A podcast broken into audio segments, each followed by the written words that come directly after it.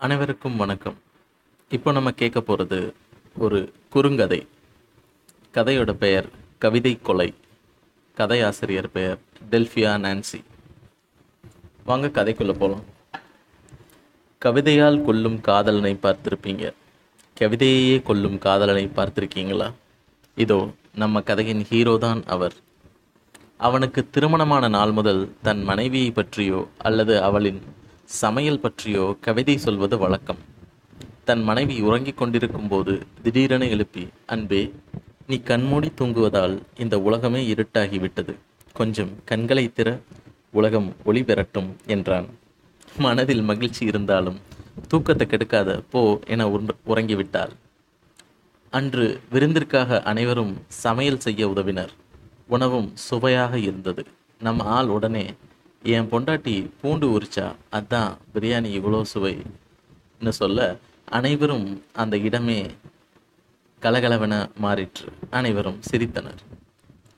இப்போ நம்ம ஆள் அடுத்த லெவலுக்கு போய் தன் தாய் சகோதரிகள் என அனைவரிடமும் தன் மனைவியை பற்றி கவிதைகள் சொல்ல ஆரம்பித்தான். அவை என் மனைவி ஊற்றியதால் தான் தோசை வட்டமா இருக்கு. உன் விழியசைவு போதும் நான் அனைத்தையும் செய்து முடிக்க. உன் சித்தம் என் செயல்.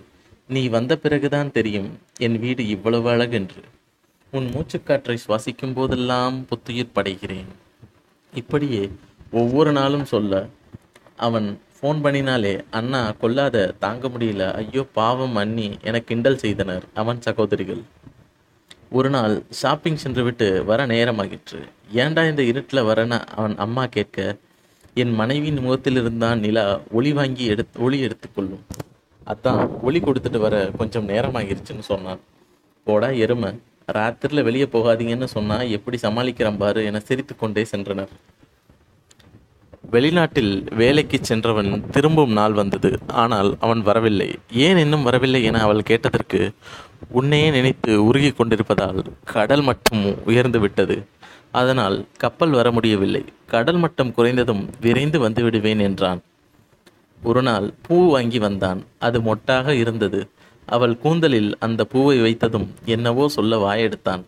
என்னடா உன் பொண்டாட்டி வச்சதுனால தான் இந்த பூவே மலர்ந்துச்சு. அதான சொல்ல வர்ற? என அனைவரும் கலாய்க்க ஆரம்பித்தனர். அவள் வெட்கம் தாழாமல் இனி எல்லாரும் இருக்கும்போது அப்படி பேசாதீங்க என்றாள். அதற்கு அவன் யார் என்ன சொன்னால் எனக்கு என்ன என் பொண்டாட்டி என்ன அப்படித்தான் கொஞ்சுவேன் என்பான். அவளோ ஒவ்வொரு முறையும் அவன் அன்பின் வெளிப்பாட்டை எண்ணி பூரித்துப் போவாள். அச்சமயம் சிரிப்பு வந்தாலும் அவன் வார்த்தைகள் அவளை தேவதை போல் உணர வைத்தது. அப்பொழுதுதான் புரிந்தது கவிதை என்பது வார்த்தைகளை கோர்ப்பது மட்டுமல்ல உள்ளார்ந்த உணர்வுகளை சேர்ப்பது என்று. எப்படியோ நம்ம ஹீரோ ரியல் ஹீரோ தான். அந்த பொண்ணு நம்ம ஹீரோவோட அன்பையும் காதலையும் பெற கொடுத்து வைத்தவள்தான். கதை முற்றும்.